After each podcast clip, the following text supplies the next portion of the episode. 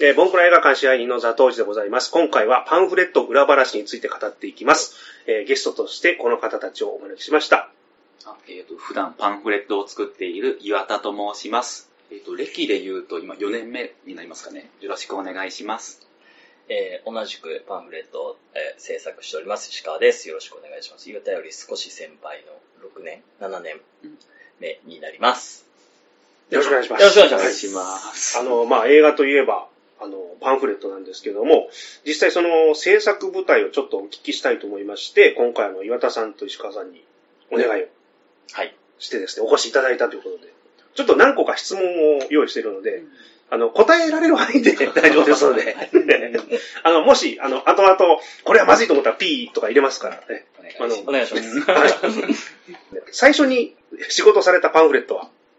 何でしょうか？自分は、まあ、早速なんかちょっとぼかすような形になるんですけれど、シリーズもののはいホラー系の映画作品の一作をやっています。はいですが、やりました。それがまあ2015年ぐらいにですね、僕は、えーもう同じ年ぐらいで、アン・ハセウェイ主演のはいおしゃれなファッション映画はいをやりました。あの、もうタイトル聞けば、あーってやつですね。あそうですね。うんまあなんか、あの、プラダを着た悪魔のお大人になったバージョンみたいな。ほぼほぼ言ってるような。結構ね、皆ささんご覧になってるんですそうよね。なんです。で、初めてで、やっぱり、そのファッションとか女性向けだったんで、やっぱりどうしようかなっていう悩んで、えー始めたっていうのが結構最初のと、とっかかりでしたね。はい。結構その時の思い出って残ってますか？例えば女性誌とかファッション誌とかって、読む機会なんかはい。ないから、もう本屋行ってそういうのって今どういう人がそのライターとして書いてたりとか、はい。どういうデザインが流行ってるとかって、僕はやっぱり一から勉強しないといけなかったんで、はい。それはやっぱ大変でしたね。うん。例えば、それこそホラーであったり、バイオレンスであったり、SF であったりっていうのは、結構その自分が見てきたジャンルうんのものであれば、まあこんな感じかなって想像つくと思うんですけど、なかなかね、そういう触れたことのないジャンルの映画はい。っていうのは、やっぱりそこの楽しみもありましたけどね、うん。知らないことをどんどん知っていくっていうよ岩田さん、ありますか？あの、まあ、実はその、石川さんがやられた、はい。あの、デザイナーさんと同じ方に自分もはい。最初の作品、はい。お世話に、デザインでお世話になってまして、まあ、はい。社内でちょっとデザイナーさんなんですけど、はいまあ、自分の場合はそのホラー系の作品で、まあ、そのデザイナーさんがそのシリーズを割と古くからやっているっていうところもあって、もちろん自分の方でいろいろアイディアとかも出したりはしたんですけど、はい割とそのデザイナーさんと二人三脚、はいいろいろちょっとアシストしてもらったりしながらはい。作っていった印象ですね。うんあと、まあ、大変、まあ、大変というか本当に、あ、パンフレットってこういうもんなんだなって思ったのは、あの、まあ、ホラー系でしかもちょっと日米同時公開みたいなはい。作品だったので、素材がなかなか来なかったりもしたりとかして、はい。はいはい特にホラー系ってなんかあの、CG カットだったりとか、ってものが、い。やっぱギリギリにならないとはい。上がってこないので、素材来ないけど、そ本当にそう写真が10枚ぐらいしかないのに、24ページどうやって埋めようかなっていうのをなんか日々デザイナーさんとか相談しながら進めていた印象ですね。確かに特殊効果とかあると、ギリギリまで完成しないですもんね。ホラー系の映画ってあんまりパターンがないなって、本当にあの、うんシリーズものなのでやっぱ、まああの、南蛮戦時みたいな形でうん。やらなくちゃいけなかったので、何か本当アイディアないかなっていう時になかなか見つからなかったなっていうのが素直なところだやっと。ぱりそのデビュー作っていうか、の時ってう何をどうやって考えていいかもわからないんで、はいとはいえ、そのスケジュールがあって、もう作業を覚えるはい。みたいので、そのやっぱクリエイティブな脳みそっていうものまで至らなかったりするんで、まずはこの、なんていうの、こういうもんだっていうのを、うん映画のパンフレットっていうものが、どういうものであるかっていうのを、をあ勉強しつつっていう感じで。あんまりね、覚えてないよね。必死、必死だったんで、あんまり覚えてないんですよね。まあ、どんな仕事でもやっぱりこう、自分でやってみないともそう身につかないですからね、体験しないと。でもなんか、あのーまあ、パンクの話というよりも本当に先輩としてなんか市川さんにいろいろ教えてもらったのもあるし、はい。この作品だなっていうところがあって、なんかこれどう説明したらいいのかな？あのーこのページを作った際に、はい。このページというのが漠然とした、はい。あのー際に、まああの、作った際に一言こういう遊び心を入れろ。はい。みたいなことを言ってくれたのが石川さんだったりとかして、ごめんなさい、なんか漠然とした言葉ばかりの人と雑談程度になるんですけど、なんかそうした、まああの、出来上がった素材に対して、よりどう面白く見せるのか、はいっていうことを、まあやっていくのがこのパンフレットの遊び方だよ。なんか石川さんはよく小鉢を増やすみたいな言葉で表現するんですけど。まあ、あの、紙面に対して、なんだろう、より、どう遊んでいくのか、ごめんなさい、ちょっと話として繰り返しになっちゃったんですけど、みたいなことをなんか考えさせられる作品でもあったので、はいなかなか面白いというか、まあ難しいと思いつつ、うん。機会ではありましたね。ちょっとこれもしダメだったら編集でカットしますけど、まあ、あるホラー映画の絶叫ガイドっていうページで、その、どういう掛け声の仕方っていうので、こう、後ろ後ろみたいな感じで、もう志村後ろ的な感じのそのうん、掛け声を書き書いたりとかしてうんるっていう、うんそういう遊び方ですね。うんあそうですね。なんかこれ一つあるだけで、なんかページの可愛らしさが一気に変わってくるっていうか、うんなるほどね。うん本当になんかこの辺のはなんか、ごめんなさい、この話かなんか上司の話にもなるんですけど、はい本当パンフレットの作り方なんて最初の1ヶ月ぐらいで覚えるから、はいあとはもう本当センスをどんどん磨いてけみたいなことを言われて、まあいい意味でも悪い意味でもすごい漠然としてる。はい。で、わわかるようでわからないところでもあるんですけど、でも多分こういうことをどんどん覚えていくのがこの仕事なんだなっていうのは、んすごくなんか勉強させられた気しますね。わかあの、芸人さんとかと結構一緒で、はい。あの、ルールがあんまりないんですよね。うん。その、決まりもないし、ルールもないし、だから、本当に、基本は何やっても大丈夫なんですよ。うんうんうん。あの、それ、うん例えば、差別の用語であったりとか、はいなんとかっていう、そういう、その倫理的な問題以外のことは、何、基本何やっても大丈夫で、それが面白ければ OK っていう世界なんで、だから結構そのフォーマットみたいなものはあるんですけど、はい。だから結構その、えっ、と、遊び心はい。みたいなものをどこまで盛り込めるかっていうのは結構そこがチャレンジングなところなんですよね。だからそのホラーだったら余計にちょっと遊び心入れないと、はい。最初から最後まで怖いとかはい。シリアスってなっちゃうと、それはそれでもったいないっていう。逆に笑わせるページもあっても。笑わせるで、ふざけてるページ。はい。基本ホラーってふざけてるじゃないですか。はい。紙一重出ますもんね。そうそうそう。ホラーはかなりコメディ的なものもあるんで、うん。だからもう、ふざけられるのはふざけた方がいいっていう。はい。のが。うん。でその素養は、えっと、岩田はすごくあったので、うんうんあの、もう本当に、その、なんだろうな、くだらないことを考える才能がある。いいのか悪いのかあるん。ですけど。それは、なんか、人生経験でいろいろ寄り道してる人間だからできるっていうことがあるんで、うんだからそこが、あの、岩田のすごいところだなと僕は。遊べる引き出しを持ってる。遊べる人で、それ引き出しですからね。あらゆることは。だからこういうとこから、あの、シングルタマンのゾフィーとゾフィーみたいな、なんか、はいあの、誤った両方が公式になってくみたいなところが生まれてくのかなっていうのも、まあ、いい意味でも悪い意味でも、なんかこういうことをやっちゃってる ところから、なのかなっていうのはすごく、特に洋画に関してはありますね。ちょっとこれベタベタな質問なんですけど、はいはい。パンフレットの文化っていうのは海外にも存在するんでしょうか？しょあの、多分ないはずですっていうところが素直なところで、はい。実はあんまりちゃんと勉強してるかって言われても、とかと言われると、あんまり、ここも、さっき言ったようにちょっとフォーマットは一応覚えつつも、はい。そうした歴史みたいなものって、あの、はい。あまりちゃんと勉強してないところで、か一応、今回調べてきたら、一応あの、まあもともと劇場映画館プログラムみたいなものが、まああの、映画館単位で作られていて、まあそこから、まあ派生してはい、パンフレット、あの、各作品ごとにパンフレットになったぐらいな知識しかないのが正直なところですね。知識ありました？いや、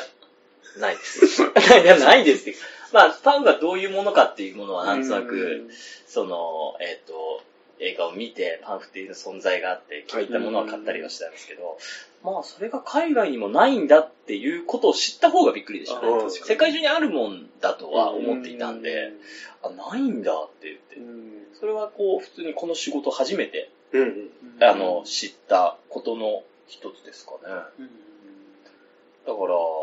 えっと、今、映画館もうすぐ公開が終了する某有名アメリカロックスターの映画がはい。あるんですけども、はい。もう、あの、勘がいい方はお気づきでしょう。それのパンフレットとかが、えっと、日本で、えっ、と、販売、まあ日本の劇場で販売されてるんですけど、まあ結構その人気が出て、売れ行きが非常に上々で、で、それでちょっとツイッターとかで調べると、あの、eBay はい。に出品されたりもしてて、はいはいはい。、で、それで、えっと、これは何なんだと、のを英語のツイートしてる人がいて、これは日本でいう劇場用のパンフレットなんですよって言って、これ購入したんだけどどうすればいいっていうのがザーってなってるんですね。うん。だから、そりゃ海外の人も欲しいわなっていうう。んうん。あとやっぱり日本、日本に限らずだと思うんですけど、日本の人って多分紙物好きなんじゃねえのかなっていうような、コレクティブしたい人がやっぱりね、その、俗にオタク文化との、そのマッチングもあると思うんですけど、やっぱりなんかこう集めたいっていうか、あの、記憶に残ってるものを収めたいとかっていうのがやっぱりある、あるのかなと思いますけどね。アメコミ作品とかやると、あの、コミコンで、はいあの、サイン色紙の代わりにパンフレット持ってって、あの、役者さんにああ。サインしてもらったりとかしてるので、なんかそこは、なんか、やり、やりがいじゃないですけど、うん、あるのかなって気はしますね。でも確かに海外の映画ファンでもコレクターズアイテムとして欲しいうん。とは思いますよね、これって。それこそ韓国かな、はいが結構その、えっと、前売り特典みたいなのが、はい月鑑賞後のなんかこう、こうなんかこう、プレゼントみたいな、はい。入場したプレゼントが、はい。みたいなの凝ってるとか言ってるんで、なんかそういう風な動きもあったりするのかなとは思いますけどね。じゃあ次の質問です。えーっと、パンフレットの企画が立ち上がって、劇場に納品されるまでの期間は大体どのくらいでしょうか？これもし答えられれば大丈夫ですね。ものに、ものによる、ものによる。ものによる、あの、本当に完成がギリギリなこともあるんで、うん。もう本当にぶっちゃけて言うと、完成してない状態で吸っちゃうっていうことも、うん。映画が完成してない状態で。あ、僕らは最終版を見てないはいはいはい。状態で、はい。もう時間がないからもうはい。吸っちゃってるっていうのはあります。じゃあ写真によってはこれで出てないよ、この場面っていうあのの、これが難しくて、はい。あの、例えば、予告とかトレーラーではい。出てるようなやつで、はい。おこんなシーンあるんだと思って実際映画見たらないよっはいていうのもあるじゃないですか。ありますね。あれ多分、その映像を繋いだ中でこれを残す、これは残そうと思ったのが、最終的には、まあ、その編集の関係でなくなっちゃったっていうのもあるんですけど、そういうことが、あの、まあそこまでは、シーンがなくなるとか、はい話が変わるってことはほぼほぼないんで、だいたい、とはいえ最終のを見てないっていうのもありますし、だからその、いそれこそ今だとコロナ禍だったりもするんで、うんもうコロナの前に撮影終わってるって言ったら2020年の頭はいとかに終わってるものが、やっと今公開だったら2年半とか、うん。う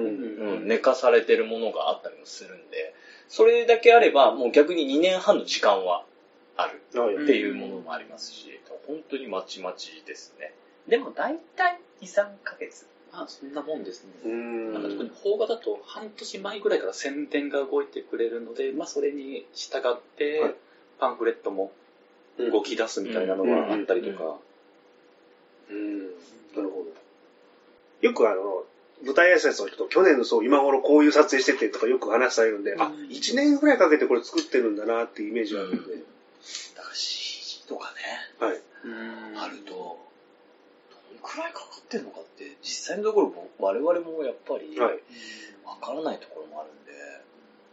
なんかこれ、やっぱそこでやっぱ面白いのが、あの、だいたいこう、作品があって、概要がなんとなく分かっ予告編はもう見れてるとか、ポスターがあるとか、で、それで大体こういう話だろうな。この監督だからこういうことするだろうなとかうん、この役者だから多分こういう風な役作りしていく、アプローチしてくるだろうなっていうのが、見ると全然違う時があって、やばい、企画もゼロじゃん。で、こういう話だと思ったら全然違うとかって、はい。もうそれはやっぱザラなんで、はい。逆に自分が映画見る前に考えたものが、映画見た後にストーンってそのまま行くと、はい。それやっぱり予定調和っていうか、はいだったりもするじゃないですか。それが、やっぱり、それはそれでちょっと面白くなかったりもして、うんだから結構そこはやっぱ楽しい。準備をするだけしといて、はいあんまりそれが意味なかったっていう。確かに。作品見やずに場面写だけ先に来て、そうまあ場面写から申すんですけど、本当に冒頭5分までの場面写しかなかったみたいなことも全然あったりとかして。うわ世の中で流通している特に洋画とかの写真って、あの、本当に少ないんですよね。うん。うん。少ないし、全くその映画のネタバレ的なところは一切ないうんものが多い。だから本当に冒頭の30分ないしは1時間だけの写真なんで、はい。意外にね、本当にこういう写真を使いたいっていうオチの部分の写真とかうん。っていうのはないんですよ。うん。うん。うんうんいや、ちょっとそれに便乗しまして、その作品によって写真、資料などの素材の量の差はやっぱり出ますか、洋画に関しては、まあ、海外で OK でした、ある写真しか使えない。はい。でも逆に言うと、邦画だともう本当に現場でスチールさんが山のように撮ってるので、はもう何万枚の世界の中からピックアップしていく感じですね。い。邦画だと脚本とかも入手できるんですか？もう本当に基本的にはそのプロデューサーと、まあ、最初に素材を一気にもらっているので、山のように素材はありますね。うんうん素材っていうことに関して言うと、もらえるものは全てもらうってなると、結局、脚本をもらうときとか、美術の資料とか、衣装の資料とか、いや、もうすごい量あるんですね。その最終決着したものであっても。だからそこまでに至るっていう量って考えると、ちょっとゾッとするぐらいあるんで、それはもう僕たちはもう関与しないんですけど、やっぱそれを見ると、やっぱり、もう本当にたくさんのスタッフが関わってるなっていうのはもう如実にわかるんで、はいはい。それはやっぱ楽しいですよね、うんそういう資料っていうのは。うん。楽しいし、どんどん、ななんだろう、紙面に出していかなきゃいけないなって気持ちに。そうそうそうそうなんですよね。特に作品によってはあの全部絵コンテがあるような作品もあったりとか、するので、その方もうできる限り使いたいなっていう気持ちで。ありがとうございます。じゃあ次の質問いいですかね。このパンクの編集は、一人またはチーム作業でしょうか？どういう表現がいいかわかんないですけど、まあ、社内では一人でやる、あの、やっているというか、本当に、毎月この作品担当してくれみたいな感じで担当を任されて、それをどんどんやっていくイメージですね。ただ、まあ、一人といっても、まあ、どちらかというとデザイナーさんだったりとか、はい。ライターさんと一緒に動くようなこともたくさんあるのと、あと本当に、作品によっては、試写が1回しか見せてもらえない作品もうんあったりとかするので、まあ、一緒に見たライターさんと、まあ、協力しながら作っていくっていう意味では、まあ、一人でやってるとかっていうよりは、まあ、チームうん。でやってる感じが自分は強いなっていう気持ちですね。うん。他の出版物と違うっていうのは、はい。僕ら定期刊行物を作ってるわけではないのはい。で、その締め切りか公開日はい。に合わせなきゃいけないっていうのと、基本編集者は一人はい。でやってるんで、はい他のひ人と同じ映画の感想を言い合ってこうじゃないかこうじゃないかっていうのってあんまりないんですよね。だから基本みんな、なんだろう、単単独っていうか、はいなんとなくの仕事のあれは知ってますけど、チームの中で。だから、実際的にどうやって動かしてどうやって作ったかって僕らもわかんない。うん。隣の席にいるのに、うんえこんなことやってんの？みたいなことがあって。だからそれは、はちょっとやっぱほ他の出版とか、例えば、えっと、雑誌を作ってるチームであるとか、というのは全く違う考え方ですね。あとその、連載ものでもないので、例えば、えっ、と、小説家の先生、漫画家の先生について回るってこともないんで、はい。本当に一回一回はい。で、ライターさんとかデザイナーさんとかっていうのとやり取りをするっていう。ことで、うんうん。継続してずっと何か同じことを永遠に繰り返してるっていうのはないんで、うん。そこはやっぱり、他の出版物とかうん。とはやっぱちょっと違うかなと思うんですよね。なんかいい意味でも悪い意味でも似たような作品をが被らないようにしてるというか、ま、まあのいろんな作品、恋愛ものからコメディ、はいホラーとか、すべてなんかやらせてもらうような、うん。まあ、それがいいか悪いかはちょっとあれなんですけど、まあ、なので、まあみんなそれぞれ違うものが出来上がってくるっていうのはちょっとありますね。やってみて初めて、あ、自分これ得意かもって、そこで発見もあったあーありますね。あり確かに。あと、好きなものが意外に向いてねえなと思うことあもあります。あ、あこれ、これがあんまり向いてないんだって言って。だから、好きな映画っていうのを、これが、い僕は結構永遠のテーマだったりもするんですけど、はい好きな映画の仕事って、僕はあんましたくないんですよ。うんそれは、普通にお金払って観客として何も考えずに映画を見たい。ははなんだけど、仕事ってなると、映画見てるとずっと、ああ、ああしようかな、こうしようかなとか考えちゃうんです。それって、あの、本来の鑑賞方法ではない。うん。うん。なんか、あ、これはこうやって、ここの部分がちょっと映画では謎になってるから、コラムで解読しようとか、うん。うん。時代背景ちょっと紹介してあげようとかっていうのを考えながら見ると、やっぱもう、だから、ね。いやいや、ちょっとわかりますわかるわかる。純粋純粋だな純粋に楽しめない。びっくりしちゃった。純粋に楽しみたいんですよ。好きな映画、好きなジャンルの映画であったりとか、うん好きな監督の映画って。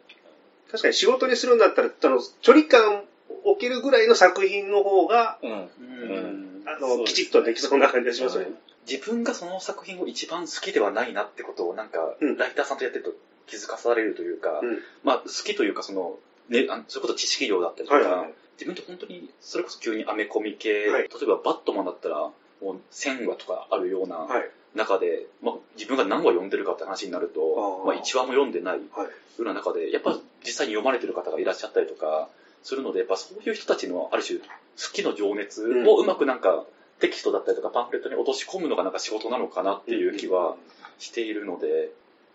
ありがとうございます。じゃあ次の質問いっていいでしょうか？えっ、と、仕事は複数を並行作業でされてますか？あそうですね。なので、まあ、さっき言った2、3ヶ月で1作って考えると、はい。まあ大体、まあ、今だったら多分4作品ぐらい今同時に動かしてるような イメージですね。まあ、ものにもよりますけど、はい。こ今が、えっと8月の中旬ぐらいなんで、まあ、今年いっぱいとか来年の頭ぐらいには、頭ぐらいまでの作品は決まってるっていう感じですかね。で、まあ1ヶ月経ったらまた来年の、例えば来年の2月まで決まってたら来年の3月のものが決まったりとかっていうのがあるんで、向こう半年ぐらいうん。はなんとなくこう、あ、こういうものがあって、こういうものがあって、まあまあそれもちょっといろいろ当てにはならなくなったり、新作入ったりとかっていうのがあるんで、うん。そうですね、まあ並行してやったりするんで、それがね、あの、本当にえげつないホラーという、ね、キラキラの10代の女の子が見るような、可愛い可愛い映画を同時並行でやんなきゃいけないっていう。ありますね。そのスイッチが、はいの、その周波数を合わせるっていうんですかね、はいそういうものの仕事に周波数を合わせるのが、とても大変。なるほど。あれはね、大変だよね。大変まあまあまあ本当に違うもんですもんね違うもん、全然違うもんなんですよね。うん。うんあちなみに繁忙期ってあるんですか？まあ素人ながらゴールデンウィークが一番本数が多いのかなとか、あお正月とかうんとすると。あの掛け持ちがもうもうちょっと数が増えちゃうとか。なんかいつも10月と11月あたりがなんかやたら忙しい。年末が、うん年末年始があるんでう、んその辺の作品に向けての準備の時期が一番忙しい感じですかね。うん多分ああなんだろう、まあこれは多分自分たちというよりも、あの、アカデミー賞に、なんだろうノミネートできない作品はもう10月、11月に出しちゃおうみたいな、お。映画会社のなんか戦略だったりとかもあうん。ると思うので、えー、それ知らなかった。そうなんですよ。だから小粒な作品が意外と10月、11月多いのかなっていうイメージは。うん。だから変にね、洋画も邦画も力入った映画はがい、続々と公開はい。するっていうのは、まあ、結構そういう理由があったりするんで、だからそれは結構面白いかなっていう。うなるほど。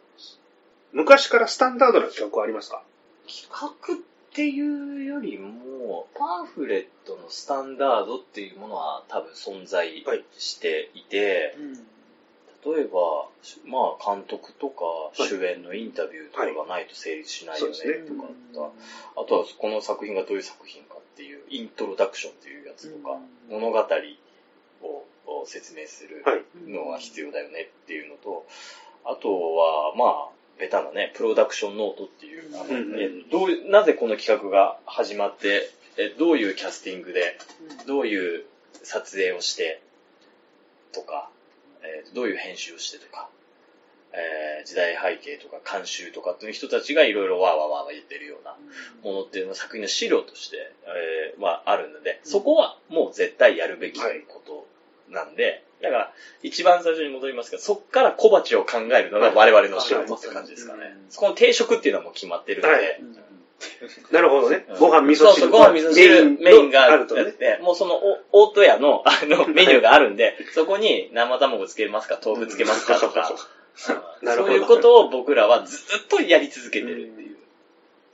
宣伝部がなんかもともとプレスっていう、はい。マスコミさんに向けたなんか資料みたいなものがあるんで、逆に言うとそれ以外のものを、ずそれこそさっき言ったようにうん。考えるというか、うん。自分なりの映画の見方が出るのが、なんかそういうとこなのかなっていう。そうなんですよね。だから、もういちょっと前の話戻りますけど、一人単独でやってるんで、自分がこの映画を理解してるとか、この映画の魅力はここだっていうのって、本当に人それぞれ違うじゃないですか。それが難しくて、あの、魅力は例えば3つある言って、撮影がかっこいいとか、か物語がものすごいとか、主演がいいとか、こう例えば3つあるとしたら、そこの優先順位ってそれぞれ違うんですよね。ベスあの、ここ3つ、あの、ベスト3が同じ内容であっても、その順番が違う。そうなってくると、やっぱ紙面構成にも影響が出てくるんで、その自分がこの映画を、例えば、あの、評評論じゃないですけど、考えた時のものの価値観っていうものが合ってるかどうかっていうのが、本当に最後までわかんない。うん。っていうのが、一番この難しいところかなと思いますけどね。だから、やらしい話と小鉢を増やすじゃないですか。まあそうそうそうを増やして、なんかちいろんな目線を増やしたりとかっていうのはやりがちですそうね。なんですよね。こだから結局、あの、言い方があれかもしれないけど、分厚い本とか解説が多い本って怖いんですよね。あの、僕ら一番怖いのって、多分、ツイッターとかいいです。いまあ、ツイッターがメインで。あれ載ってねえじゃねえかって。あれもっと知りたかったとか、はい言われると、そうだよね、みたいな。結局僕らの評価っていうのって、SNS が一番大きいんで、はいもうめ、ね、エゴサね、エゴサしますかエゴサ。まあ評価もですし、なんかまあ仕事の喜びじゃないですけど、はい。うん達成感もそこが一そうなんですよね。番見えてくる部分なので、まあ、その、嬉しい言葉、あの、きつい言葉とか、はい。こう、こここうじゃねえよ、みたいなのって、うん。結局時代とか歴史ものって、その都度その都度で変わるし、はい。あの、それが正しいかどうかなんてもう、検証しようがないこともあったりするじゃないですか。でそういうこととかをやっぱり、これが嬉しいことでもあるんですけど、その、なんだろう、重箱の隅をつついてくれる方って、僕らとしては一番その大事にしなきゃいけないお客さんで、そういう人たちが買って読んでくれるから、僕らはもう飯を食えてるようなもんなんで、もうどんどんつついてくれっていう感じ。まあ逆に言うと真剣に読んでるお客さんですからね。そうなんですよ。そうだ、だから本当に、もう、ごめんなさいとか思う時はいっぱいあるんですけど、もうそれ以上言わんでくれよっていう思う時はいっぱいあるんですけど、でもそういう人たちがやっぱり嬉しいんですよね。うんうんそうですね。マニアがいるジャンルはちょっと怖いですけどね。うんなんか。まあそれをも本当に映画と一緒で、はい映画はやっぱり、その、お金払ってご覧にな,、はいなっていただくお客さんが全てなんで、はいもう何言ってもいいいいんですよね。こっちもお金払ってパンを買っていただいたら何言われてもしょうがないというか、うんだからもうあの写真がなかったとか、そんな分かってるよみたいなね。すごく言われますね。、こっちだって載せないよみたいな。あの、リアクションがないのが一番悲しいじゃないですか。はいはいはい。やっぱりアウトプットした以上何かこうね、反応がないと。うん作るときに、あの、この映画だったらこれが見たいとか、こういう風なパンフ読んでみたいとかたまに言っていただくお客さんもいるんですよね。あ、じゃあ、それ乗っかりましょうみたいな。あ そうなんです。あの、本当に、僕らの知識って、本当に全然なくて、それこそ、ライターさんの知識には全くかなうわけもないから、うん僕らはこうやって編集をやってて、知知識があればライターも、それは、その文才がもうあればライターでき、やれるようなものがあればできますけど、それができないんで、えーっと、だからそのライターさんの知識であるとか、まあライターさん、お客さんの方がね、ー知識があるんで、うん。そういう人たちに僕らが頑張って回映画をのクイズを回答したうん。答案用紙をどどうでございますかって出したような気持ちなんで、本当に公開日とか、ツイッターとか、本当はエゴサしたくないんですよね。あの絶対なんか言われるって分かってるんで。まあむ難しいわけですけど、公式本ではないですもんね。あくまでパンフレットっていう、うんそうなんですよねところなので、うん本当に怖いんですよ。だ本当怖いんですよね。怖いです、そこ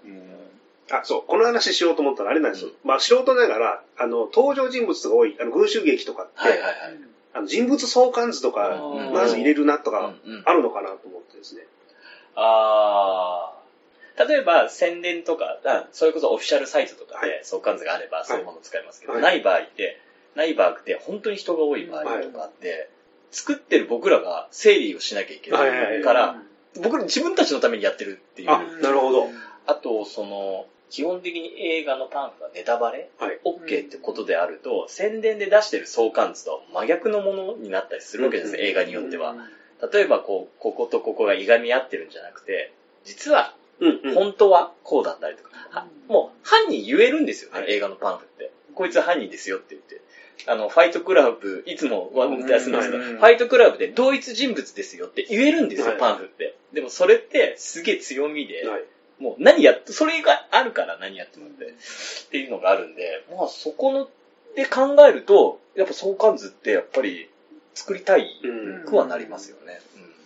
あとよくタイムスリップものの時系列とはいはいはいか、はい。年表みたいなのとか。ででも結構、最近はもうパンフレットを作られてる方、ものすごいあの、気使ってらっしゃって、ここから先ネタバレですってちゃんとこう、上に書いておいて、あれは、終わってから読んでくださいあれはね、あれっややぼですけどて、ね。そう、あれって、こっちから質問したいなと思ってて、